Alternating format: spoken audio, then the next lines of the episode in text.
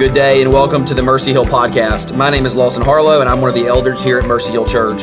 What you are about to listen to is a sermon that was preached during our weekly worship services in Olive Branch, Mississippi. We hope that you will be encouraged by the preaching of the word as you aim to follow Jesus and make disciples. For more information about Mercy Hill Church, you can visit mercyhillob.org or you can find us on Facebook at facebook.com slash mercyhillchurchob. Thanks for listening. Exodus chapter 3 is where we're going to be today. I'm going to introduce this by essentially telling you that I have every intention this morning to fail at my task. Um, Exodus chapter 3, especially as we're dealing with what our text this morning, is a section of scripture that is so filled with glory and meaning that the greatest expositors and minds, theologians in the world, have taken cracks at it, and every single one of them, to their success, has failed utterly. This morning, when we come to this brief section of scripture, the statement that is to say God's giving of his divine name, communicated in this divine name, is the very essence of our God. And I am not going to pretend for a moment that in one hour I will be able to exposit the glory of the divine essence of our God. And anyone who would come to you and tell you that in but a small period of time, they will be able to convey to you the pure and all, in all of the glory, the excellencies of our God, they are a liar or they have have such a feeble God that he can be exposited in a mere hour. That is not what we are aiming to do today. My intention is to come and lay out to you what I am convinced is communicated in the giving of the divine name. That is to say, I am that I am. And in doing so, hopefully what we will find is the transcendence, the inexhaustibility of our God. And at the very same time, place us in our position, our appropriate position before Him. That He is God and that we are not. That He is creator and that we are mere creature. And in light of this, we might have a refreshed desire to worship Him, to stand in the grandeur of His existence, knowing who we are in the light of that existence, and gladly profess that He is God and that we are not, that He is due all worship, praise, glory, and adoration, and that we are but a mist that appears for a little while and then vanishes. I come again confessing that I will fail utterly in this task as we aim to exposit and to lay out the beauty of our God. That no mere man has ever done so with perfection, nor will he. On my shelf are tomes and tomes and tomes of men who have done everything they can to explore the beauty of our God, and that every single one of them died looking forward to see it, to, to seeing it fully exposited as they entered into paradise. And so, my hope this morning is to lay these things out to you, not sufficiently, but hopefully in truth, and that in our apprehension of it, we might worship with renewed vigor. And so, with that, would you please stand for the reading of God's word?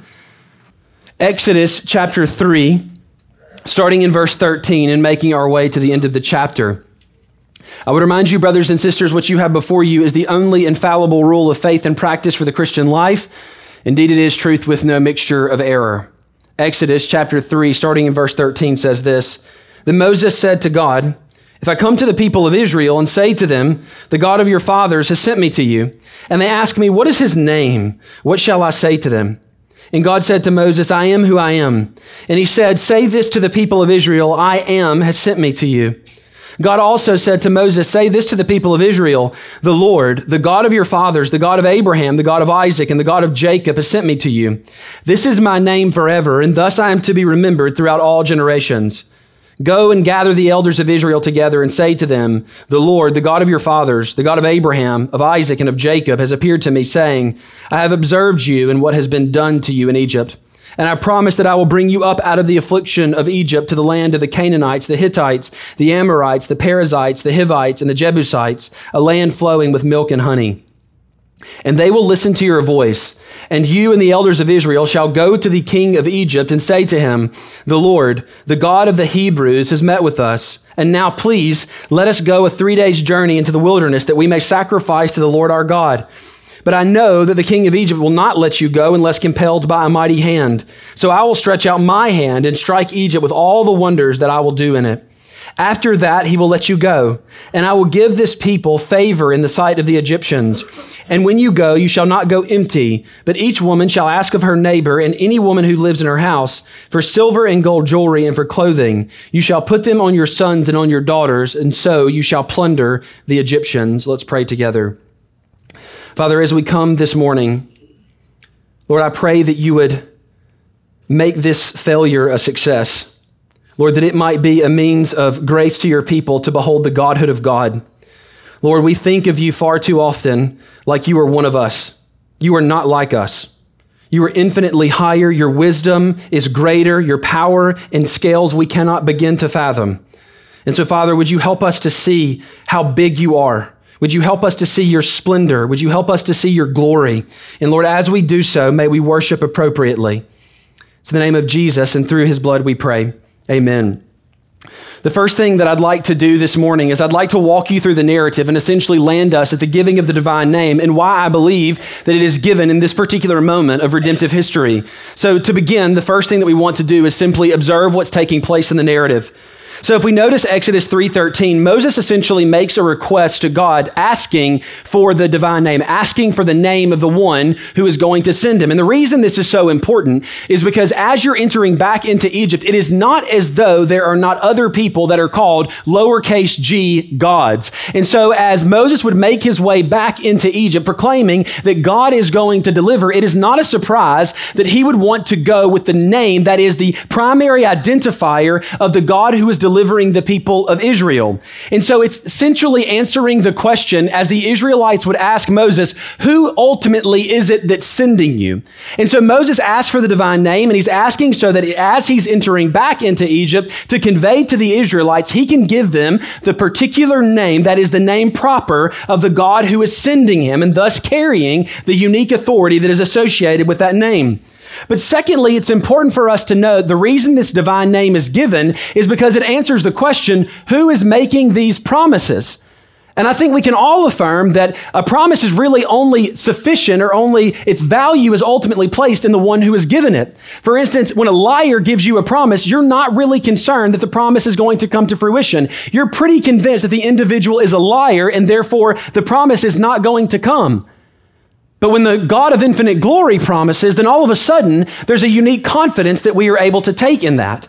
And so the promises are given. So by whose name is this promise given? And then thirdly, by what power will these promises be delivered? You see, it's rather foolish to make a promise if there is not power and authority to ultimately deliver on the promise that was given. And so if a weak man offers you a promise, but you know for certain that he does not have the power and authority to deliver on that promise, you are relatively confident that the promise will not come come to fruition. And so, as God gives the divine name to Moses, he is essentially telling them that it is by this name that I promise, the unchangeable, perfect God offers you this promise. And then, secondarily, it is the all sufficient, the omnipotent God who offers you this promise, and it is by his power that he will deliver. And so God makes his name known after Moses makes the request and essentially answers the question who is sending, who is promising, and then ultimately by whose power will all of these promises come to fruition. And then God in his grace, and I do want us to note that it is by his grace that he condescends and grants us the divine name, that grants us any form of revelation about who he is. As we have already read in Matthew this morning, apart from God giving us eyes to see and ears to hear, it would be a total impossibility for us to comprehend in any form the incomprehensible God. In every sense that we know him, we must understand that we know him based upon his gracious revelation of himself. He dwells in unapproachable light, as it were. And yet the people of God say, I know the God who dwells in unapproachable light. Not only do I know him, I have fellowship with him. How is it that we can make such bold proclamations? It is not because our eyes are so powerful or our ears so perfect to comprehend the God who speaks in the ways that he does. Instead, it is because he has given us this revelation that he makes himself known. And as he makes himself known, he makes the creature capable of comprehending. And so we see that he has made himself known. He gives his divine name, and he does so all of his infinite grace to condescend to mere creatures. And then at the very same moment, God gives Moses what he is to say and ultimately promises that he will deliver the people of Israel out of Egypt yet again. Notice in Exodus 3 16 and 17, it says this. Go and gather the elders of Israel together and say to them, The Lord, the God of your fathers, the God of Abraham, of Isaac, and of Jacob, has appeared to me, saying, I have observed you and what has been done to you in Egypt, and I promise that I will bring you up out of the land, out of the affliction of Egypt, to the land of the Canaanites. That the promises of God are being delivered in this very same discourse. The divine name is given, the promises are given, and ultimately the means by which he will deliver, that is to say, his power, are all being laid bare before Moses.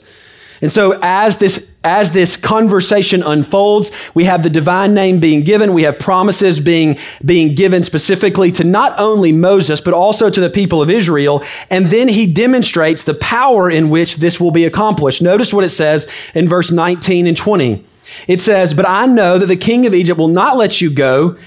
I think that the King James actually renders this much better, and I think the better reading of it is this. But I know that the king of Egypt will not let you go, even by a mighty hand. That is to say, that there is no hand that is mighty enough to deliver you from the people of Egypt. There's no hand that's going to be strong enough to bring you out of slavery, much less, much less bring you out of slavery while plundering the Egyptian people and bring you into a land flowing with milk and honey. And that is why verse 20 hits so hard. So I will stretch out my hand. He is, he is essentially making a comparison to say that there is not a single hand upon the earth. The mightiest of men can come and aim to deliver you from the hand of the Egyptians, and they will fail. But I will stretch out my hand. That there is a distinction between the mightiest in the land and the Creator God. And it is by this name, by this promise, and by this power that the people of God will ultimately be delivered. And that is what is being so clearly stated in this brief conversation that takes place place between Moses and the angel of the Lord who is dwelling in the burning bush. Now, that leads us to ask the question why can we believe this God?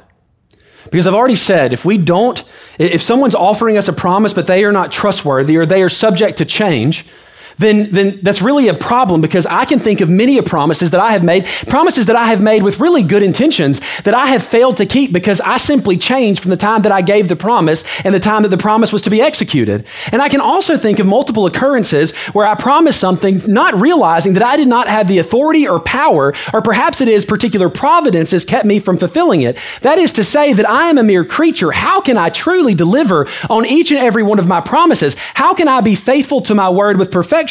And the reality is, saints, that no single man can be perfectly faithful to his promises because we change. And then, secondarily, because we do not have the necessary power to deliver on at bare minimum half the promises that we make. There's a reason we say, if the Lord wills. And as we come to this, the, the reality is that the divine name is not simply given here so that we can know his name, but it's also given that there might be great confidence in the promises and the power of the God who has given this wonderful name. And so let's look at verse 14 and see the giving, shall we? We'll start at verse 13. Then Moses said to God, If I come to the people of Israel and say to them, The God of your fathers has sent me to you, and they ask me, What is his name? What shall I say to them? And God said to Moses, I am who I am. And he said, Say this to the people of Israel I am has sent me. We refer to this as the divine name. That is the giving, and it is not just a name, it is revelation, and it should be considered as such. And so, what is the divine name? The divine name, in essence, is the simple phrase, I am that I am. It's a statement of self being, which we will deal with here in a moment. In our modern vernacular, the best way to pronounce it has been debated for years and will continue to be debated. The way that we often hear it spoken of is Yahweh or Jehovah. And as we look at the pages of Scripture, you will notice that the capital L, capital O, capital R, capital D is meant to reference this divine name. That when God makes promises, that when God delivers by his power, it is by this name name that he chooses to be recognized. And so the primary purpose of the giving of the divine name is to distinguish the living true God from all others. And this name is the name that should be remembered throughout all generations. Exodus 3:15 goes on to say this, Say this to the people of Israel the Lord, again, that divine name, the God of your fathers, the God of Abraham, the God of Isaac, and the God of Jacob has sent me to you. This is my name forever, and thus I am to be remembered throughout all generations. I want us to hold on to that verse until a little bit later in our sermon. Secondly, it is not just to make a distinction in a proper name sense between the lesser gods, these fallen, wicked things that are represented by uh, false gods like Ra and the like in Egypt. But the true God, the living God, the eternal God, is not just distinguished from all of these lesser deities that we see represented throughout the, the narrative of Exodus, but instead there is a uniqueness about him in nature, a very godness, as it were, of our God. And that is to say that the divine name represents more than just a proper noun, but instead recognizes and communicates to us his very nature. The reason this is so important is because as we understand our God, we must never take away from him his godhood. And I'm convinced of this that we spend far more time thinking of God like a bigger, better one of us than we think of him as the true God who is transcendent, who is not like us at all. And if we grasp this appropriately, hear me, if we grasp this appropriately, then it, it, it, it gives such fuel to the fires of Christian worship. And not only does it give such fuel to fires of worship, it provides unique confidence because we are not depending on one who is like us. We are depending on one who is totally other, that there is no one like him. And that provides the utmost confidence.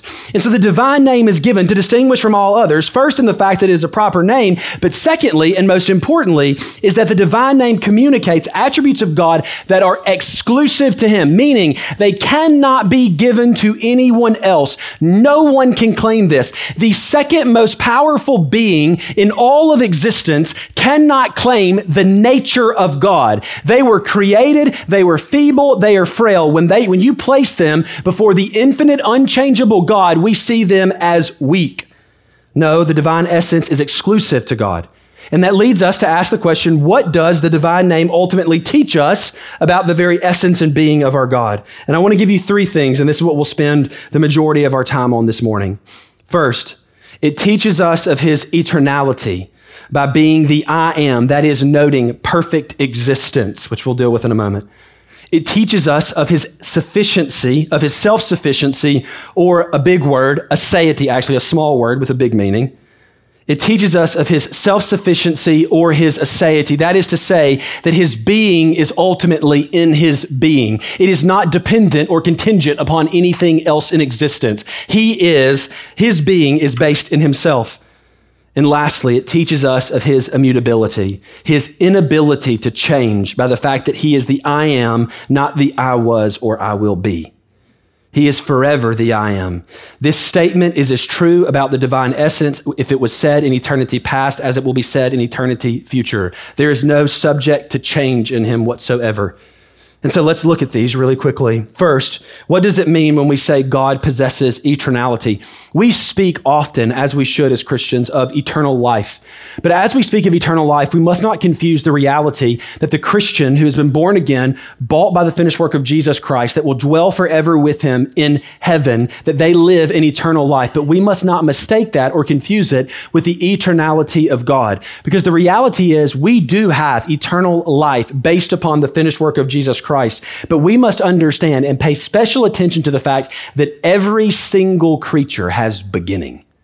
There is a moment where they were not, and God calls them into existence, and they become something we must note that perfect eternality, perfect godhood, as it were, cannot have either beginning of days nor end of days. I want you to notice the simple phrase that we find in Genesis 1 1. In the beginning, God created the heavens and the earth. This is the loudest and largest presupposition that we find in all of sacred scripture. In the beginning, God created the heavens of the earth. Does it not simply assume the existence of God? It is no surprise that it assumes the existence of God, for nothing can be if He does not not exist. There is no creation. There is no material world if there is not a self sufficient being to create every bit of it. There's an old Latin term, ex nihilo nihil fit. From nothing comes nothing. There is nothing more foolish than to say that everything that exists came from nothing.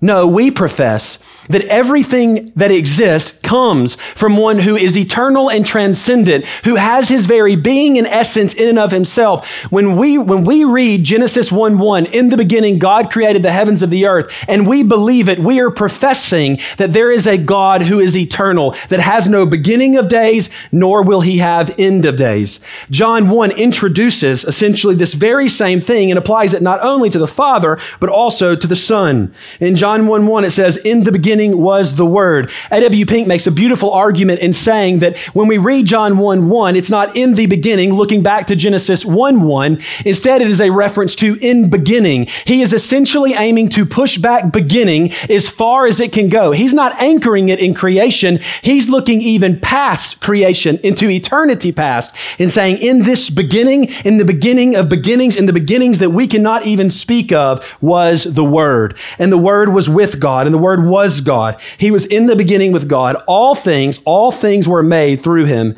and without him was not anything made that was made. This means that everything, hear me, everything that was made came from the hand of the divine. That is to indicate to us that he is not a made being. He is the maker, never to be confused with one who was created. In him was life, and the life was the light of men, concludes John 1 1. But not only do we find this so loudly at the beginning of the scriptures, we also find it on a refrain at the conclusion of them. When we speak of God's eternality, we speak and gladly profess that he has no beginning, that he has a perfect existence.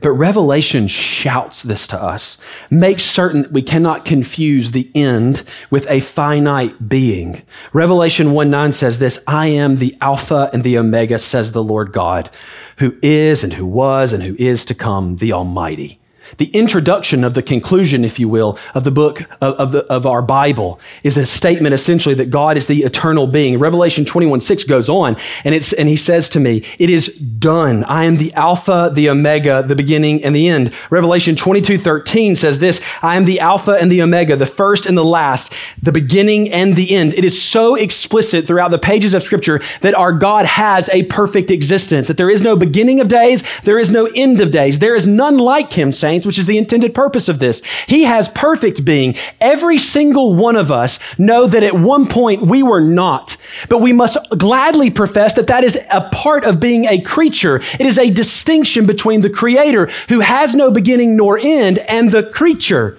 And so we say that he is the eternal one, having no beginning of days nor end of days, that he is altogether unique in his existence. There is indeed none like him. It is the reason that we profess that he is the ancient of days. But that leads us to ask a rather simple question How is it that He is the eternal one? I mean, I think that every single one of us perhaps has been plagued by the question either we asked it when we were four years old or we have been asked it when our children were four years old, which is the simple question of where does God come from then? Isn't it interesting that the question itself notes the uniqueness of God? That the, even our children understand that there must be something that is transcendent. There must be one who is over, who is more powerful than all of the things that exist here. The reason they ask this question is because they presume that there is one who is infinite and eternal. And as they ask this question, we should never once cower and say, oh, it's a very difficult situation. It's rather really not a difficult situation. He has his being in himself. His existence is dependent upon no other. He is, he is the I am. And so, what does this ultimately mean? How is he the eternal, altogether eternal God?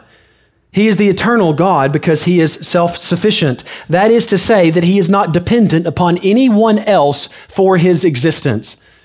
When we speak of this, it's rather difficult for us because we are so uniquely dependent that literally in this very moment, if the oxygen was sucked out of this room, we would instantly all cease to exist. We would draw our last breath and we would perish. But God is not like us. He is not dependent on anything outside of himself. His being is in himself. It is the reason that he makes the statement as he gives the divine name, I am that I am. So, how do we understand this term, this self sufficiency or aseity? It means that he has all that is necessary to him in himself and has from everlasting. From everlasting, he has had life in himself. From everlasting, he has been the self sufficient God. John 5 26 says it this way For as the Father has life in himself, he does not derive it from anywhere else. Every single creature derives their life from another. We derive our lives from our parents. Our parents derive their lives from their parents before them. But we can all say with absolute confidence that our very existence is dependent upon one who is transcendent. The reason there is any being, the reason there is any life here is because the Father has life in himself, that he is the one who is self sufficient, and all other being must find their being in him. so, what then does this mean for him? It means that he is independent of all. Nothing created him. Isaiah 43:10 says it this way, "You are my witnesses," declares the Lord, "and my servant whom I have chosen, that you may know and believe me and understand that I am he. Before me no God was formed, nor shall there be any after me." Let no one tell you that Isaiah 43:10 is communicating that this God that we speak of was formed. It is communicating that there is no way that a God can be formed. A God who is formed is very clearly indicative of the fact that he is no God at all. Any true true God is self existence, is eternal. Isaiah 44 6 says this I am the first and the last. Besides me, there is no God. You notice that the clear profession of the divine name, the clear profession of eternality and self sufficiency is that if anyone claims to be God, he must bear these attributes. He must bear eternality. He must bear self sufficiency. And if he does not have these, he can no more be called a God than an ant can. He needs nothing to sustain him. Isaiah 40, 28. Have you not known? Have you not heard? The Lord is the everlasting God, the creator of the ends of the earth. He does not faint or grow weary. He, his understanding is unsearchable. That there is not a moment in this God where he is dependent upon anything else for a refueling of his being and essence. When we look at Genesis and the creation account, friends, we must remember that the seventh day was not a seventh day given to us or given because God was a bit fatigued from his creation of all things. No, he was not resting for himself. He was giving his people a gift that is to say that we are to rest on the seventh day. No, he does not grow tired. He does not grow weary because he needs nothing to sustain him. He has all that he needs in and of himself. A.W. Tozer beautifully put it need is a creature word. The creator knows nothing of it. That in a brief moment, I can go from full strength to fatigue, but God is always the omnipotent God. He always possesses all that he is, and it is never diminished. And so he is the self sufficient God. He is the one whose, de- whose being, whose existence is dependent upon no other but himself. But this also means something for us. It means that all other things, all other beings, must have their beings first and foremost in Him. Stephen Charnock says it this way What has life in itself has life without bounds and can never desert it, nor be deprived of it so that he lives necessarily, and it is absolutely impossible that he should not live. Whereas all other things live and move and have their being in him, as Acts 17 28 says. And as they live by his will, so they can return to nothing at his mere word. You notice the distinction, don't you? And I'll tell you, like, the intention is to show that we are not like him that his very being and essence is in and of himself. There is not a world where he cannot be. But in a mere moment, every single one of us, by his mere word, could cease. He is eternal and we are temporal, meaning that he has no beginning nor end of days, but there is a feasible world in which we were never created. And the world continues to spin. The world continues to function because the world is not dependent upon us. The very being of every single individual is not dependent on mere creatures. The being of every individual is dependent upon God who is eternally self sufficient. All being flows from his very nature. He is eternal and we are temporal. He has existence in himself and we are wholly dependent upon him for our existence. He gives us, as it were, our daily bread. He is the reason that our atoms continue to hold together and at his mere word, we can cease, but there is no way in all of, in, in any and all possibilities that he can ever not be. If he ceases to be, the very universe that we live in unravels. For scripture is quite clear that it is by his word that he upholds the universe.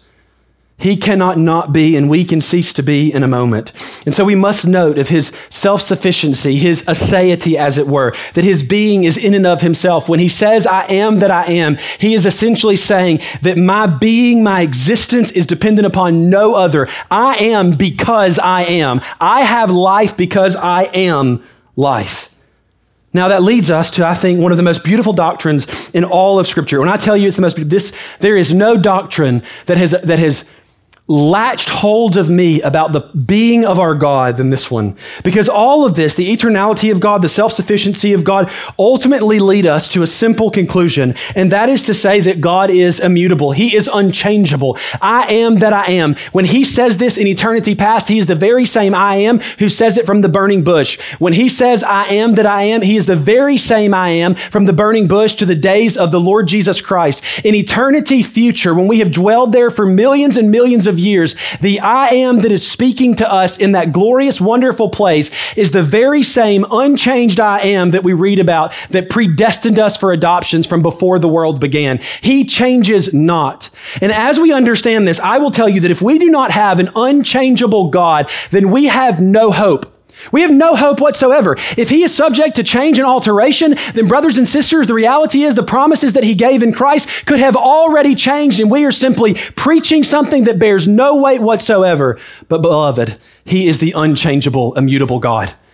When we speak of his eternality and his self sufficiency, it assumes the fact that there is nothing that will alter his person or being. For, it can, for if it can alter his person and being, then he is not eternal. And if he can be affected by things outside of himself, then he is not the self sufficient God. And so we rest upon these two foundations for not just our worship of him, but for our existence here below, for the confidence that we, we may have. So, what does it mean that God is immutable? That is to say that he is unchanged and he is unchangeable, that he is static in nature. First, God is immutable in his very being and essence, meaning, unlike us, God never changed from nothing to something. The greatest change that any individual experiences is the moment that they go from nothing to something. Every single one of us, though we do not remember it, has had this very experience where our very being, our very essence did not exist, God caused it to exist. This is the greatest and grandest of changes, and every single thing that, ha- that is made has experienced this fundamental change. God has never changed from nothing to something, He has always been something. Further, the something that He is has never been altered. Now you ask, where can we get a text that would argue this? Malachi 3 6 is rather explicit. I am the Lord I do not change. There's very little theology in that passage. Actually, it's just pretty clear English.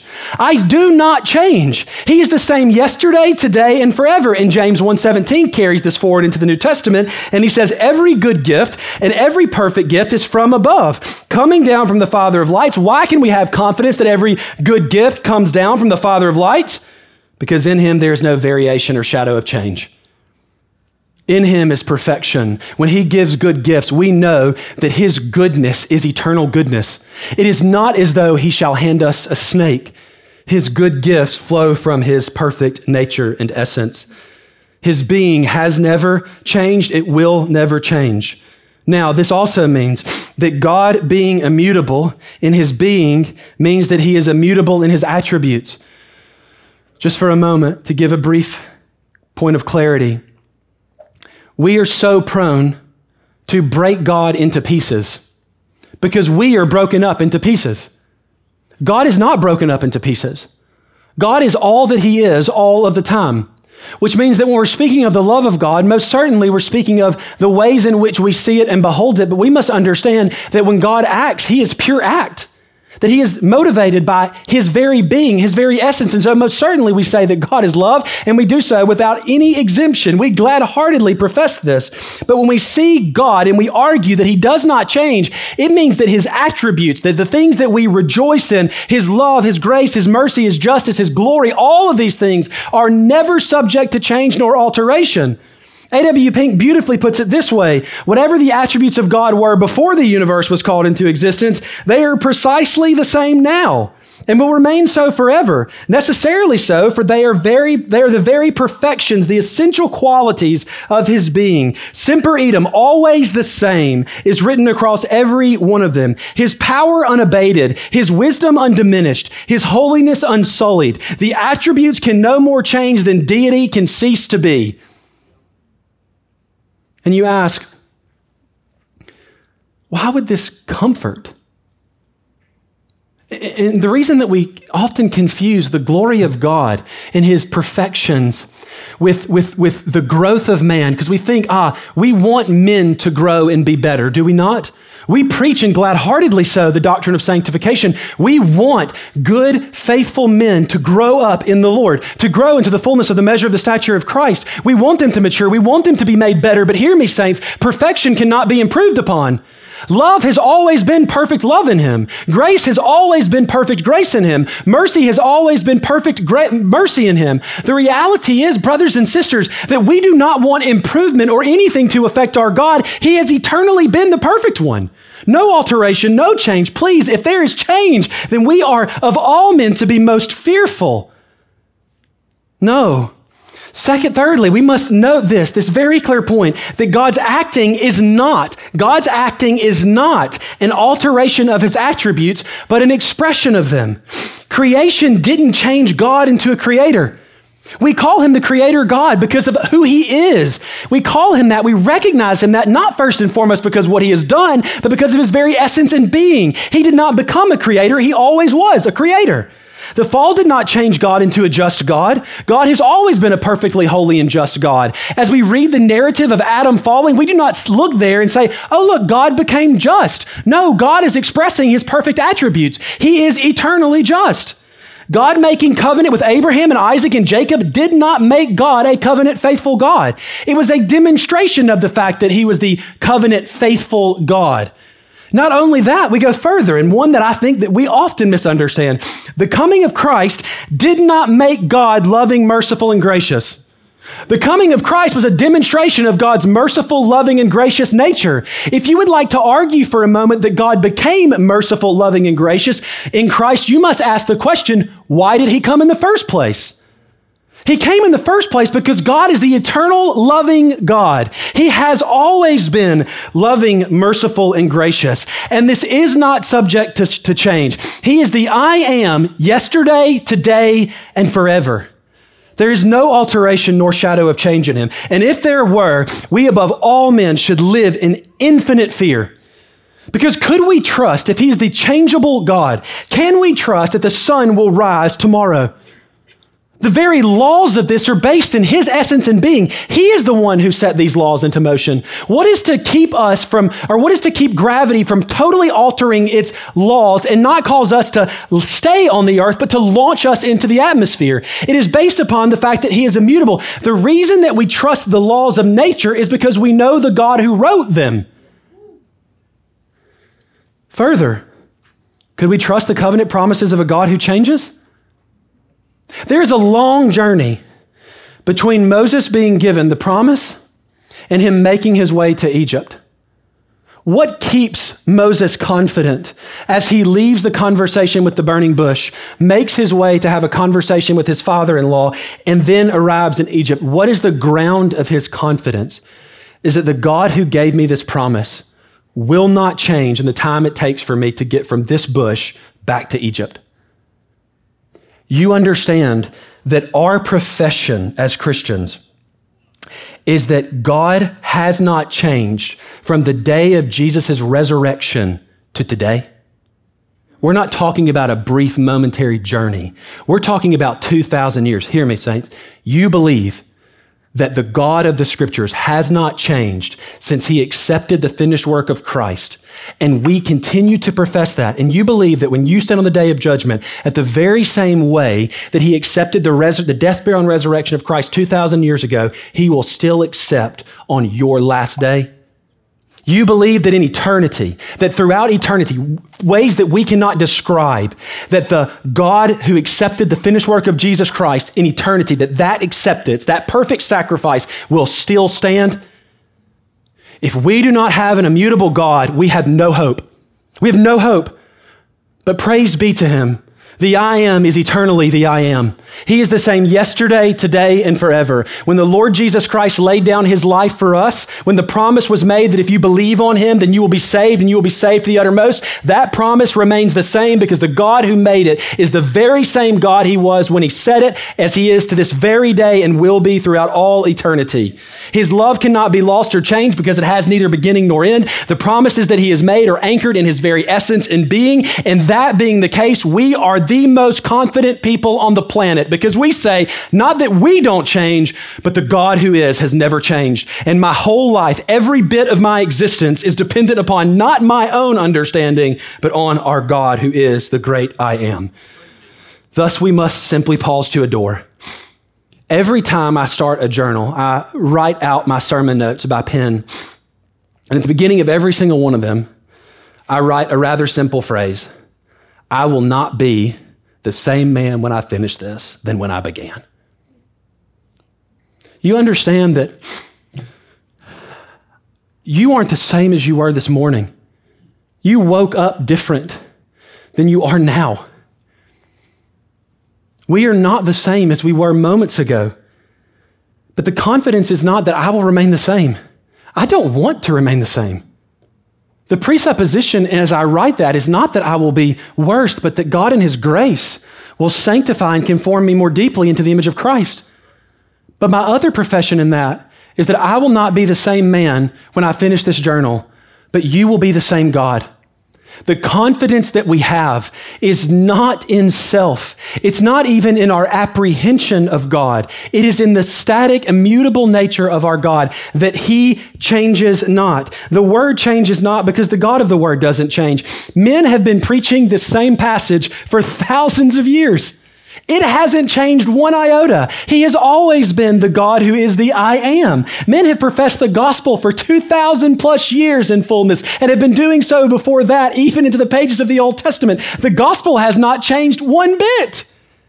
And we rejoice in the fact we come adoring because it is the God of the gospel who doesn't change. It is the God of the word who does not change. You would be a fool to build your life upon anything else. If we build it here, then we know that it is a firm, immutable foundation that is not subject to change because the one who laid it is without subject to change. He has laid a perfect foundation of, for us. And so we gladly profess, I change, he does not. He is the same yesterday, today, and forever. The reason I have confidence in the gospel is because the gospel that he gave, he gave as the unchangeable, immutable God. The reason I have confidence that the sun will rise the same as it did today is because he is the unchangeable God. The reason that I will stand before God on the day of judgment without fear and trembling is because he is the same yesterday, today, and forever. The blood of Christ that was sufficient 2,000, 2,000 years ago is sufficient today because he is unchanging. The blood of Christ that is sufficient to this very day will be sufficient throughout all of eternity. He is the eternal I am. Shortly put, a aseity that is self sufficiency, immutability, and eternality are qualities that can only, can only, and exclusively be applied to the divine being. You see how transcendent, don't you? That we are not like him. And the reason I want to lay this case before us is because I want Philippians 2 to be sweet. Listen to what Philippians 2 says. Have this mind among yourselves, which is yours in Christ Jesus, who, though he was in the form of God, that is to say, he was God, did not count equality with God a thing to be grasped, but emptied himself by taking the form of a servant being born in the likeness of men. I want to make special note here. That phrase, but emptied himself, is not a emptying out of the attributes that we have just discussed. The eternal Son is always the eternal Son. He is immutable, unchangeable, the very same way that the Father is. Because listen to Colossians 1 19 through 20. For in him all the fullness of God was pleased to dwell, and through him to reconcile to himself all things whether on earth or in heaven, making peace by the blood of his cross, we must understand how far he condescended. He is not like us, and yet we say that he is like us in every way, yet without sin. That this infinite, eternal, self sufficient, immutable God took on human flesh and condescended to dwell with us so that we might be reconciled to him through his finished work. And I want to make this really clear because it, it is easy for some to assault the divinity of our Lord, a saying that he never directly claimed to be God. I would like to give you, just for a moment, the very things that the Lord Jesus Christ claimed. I want you to just, just pay attention again, echoing back to Exodus 3.15. Notice what this text says. Say this to the people of Israel. The Lord, the God of your fathers, the God of Abraham, the God of Isaac, and the God of Jacob has sent me to you. This is my name forever and thus I am to be remembered throughout all generations. We can assume, can't we, safely, that Jesus read Exodus 3? If we can assume, and I think we can assume appropriately, that Jesus read Exodus 3, I am convinced that it is the eternal Son who echoed these words in the first place. But nonetheless, in Exodus 3:15, it's quite clear that he says that I am. This is the name. This is the name that you will use to remember me throughout all generations. It is so interesting then that in Jesus, having an absolute comprehension of the uniqueness of the divine name, would enter into a conversation. And as he is having this conversation in John 8, 58 through 59, he says this. Jesus said to them, Truly, truly, I say to you, before Abraham Abraham was, I am. Ego eimi the very same structure that we have in the giving of the divine name in Exodus 3.15. And you would say, ah, this is not a direct claim. He's simply saying that he was. What does it mean that he was? He was before Abraham? Is this not first and foremost an expression of his eternality? Don't misunderstand for a moment. Those who were in the hearing knew exactly what he was saying. And we know that they knew exactly what he was saying because in verse 59 it says this, So they picked up stones to throw at him, but Jesus hid himself and went out of the temple. Why are they picking up stones if he's simply saying, I am? That is is to say that I'm currently here. What he is arguing in this brief moment is saying that the divine name that I read about in Exodus 3, it belongs to me. It's my name. I am the eternal, all sufficient, immutable God. And I have every right to the name that I read in Exodus 3 because the second person of the Godhead is the one who uttered it in the first place. He is simply claiming that which he has already given. He is the eternal I am. And if that is not sufficient, we must also argue that the very incommunicable nature of Godhood, that is to say, aseity, immutability, and eternality, is all publicly and clearly claimed by the pages of the New Testament concerning Jesus.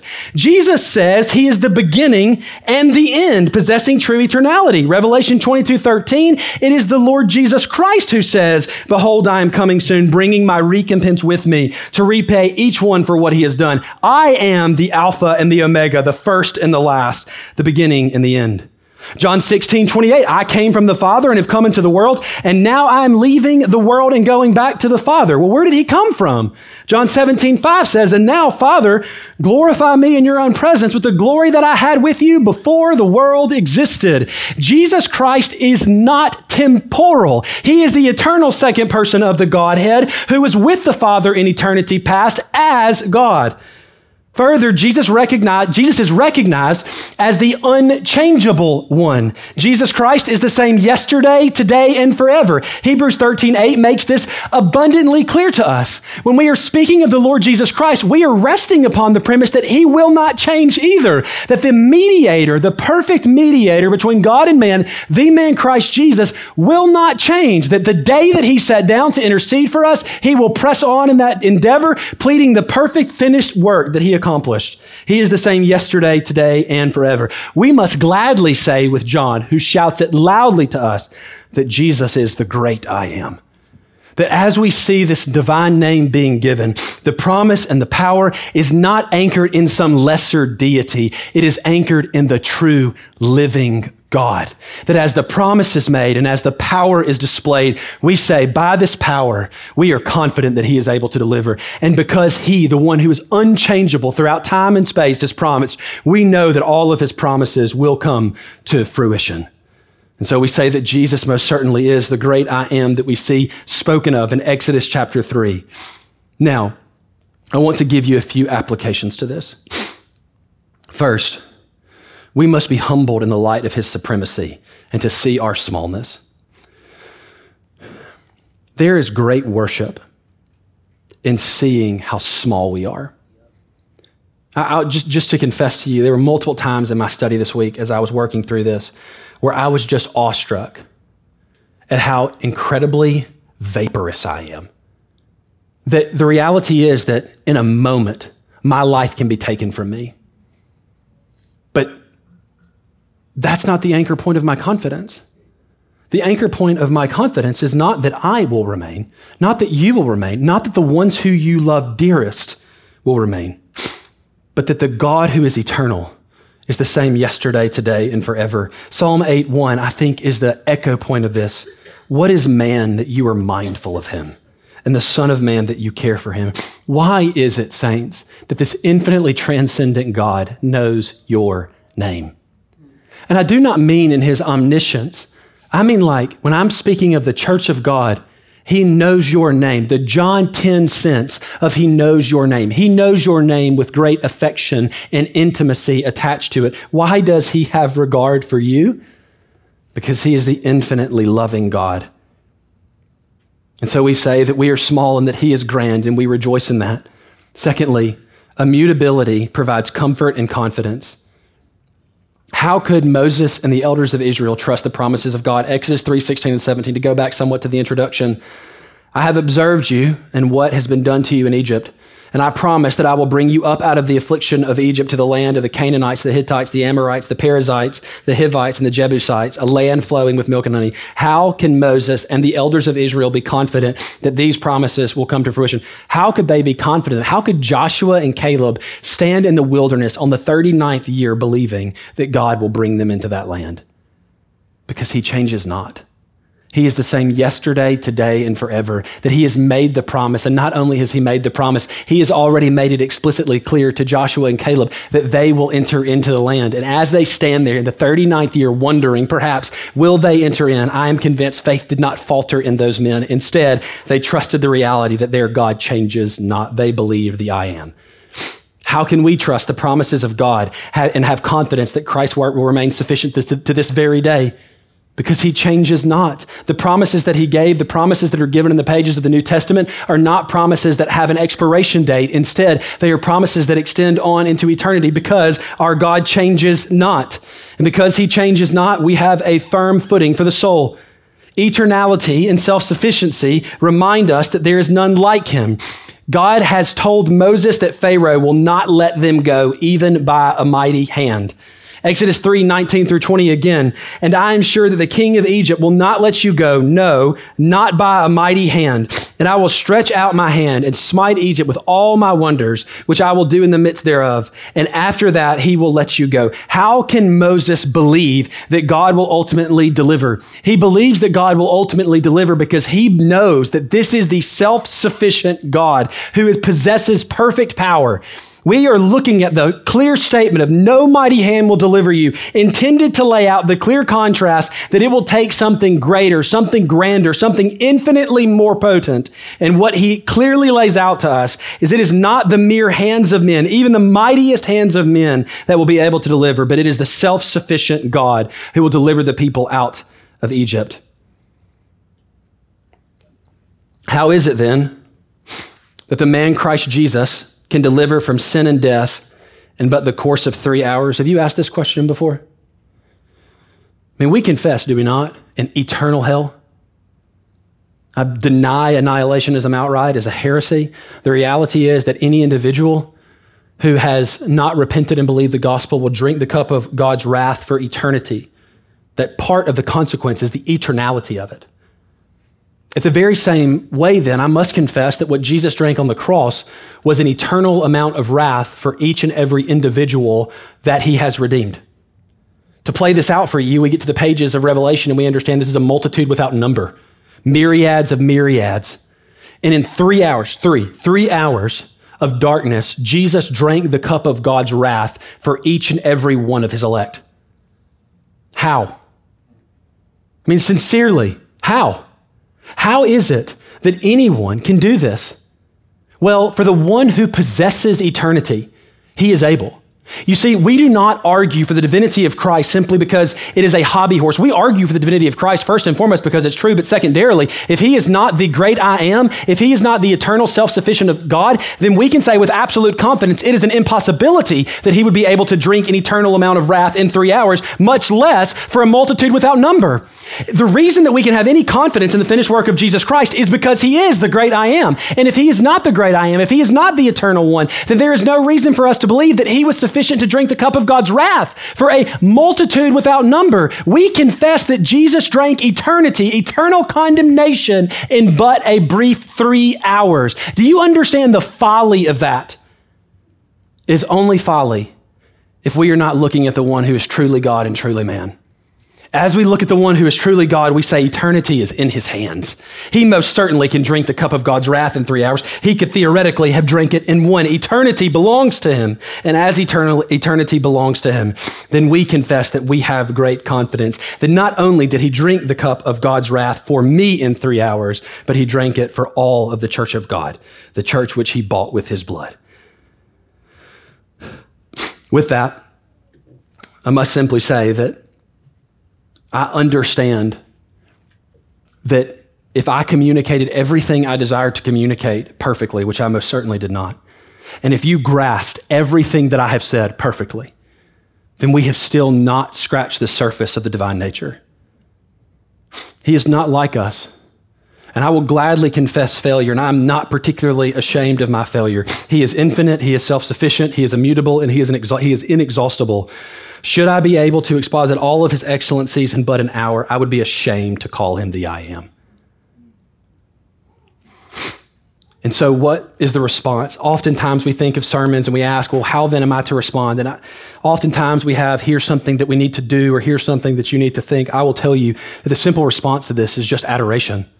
It's just adoration that He is God and that we are not, that He is the self sufficient one, that all being finds its being in Him that he is eternal, not, not having beginning of days nor end of days, that he is unlike us altogether, the unchangeable God, of which we place all of our confidence and hope. The only appropriate response to standing before divinity is confession. Confession that he is God and that we are not. Confession that he is creator and that we are creature. Confession that he is eternal and that we are temporary. Confession that he is the immutable, unchangeable God and we have changed a thousand times since this morning. And so we simply bow before God with all of the saints throughout time and space and simply profess that He is the great I am, and that is our ground of confidence and hope.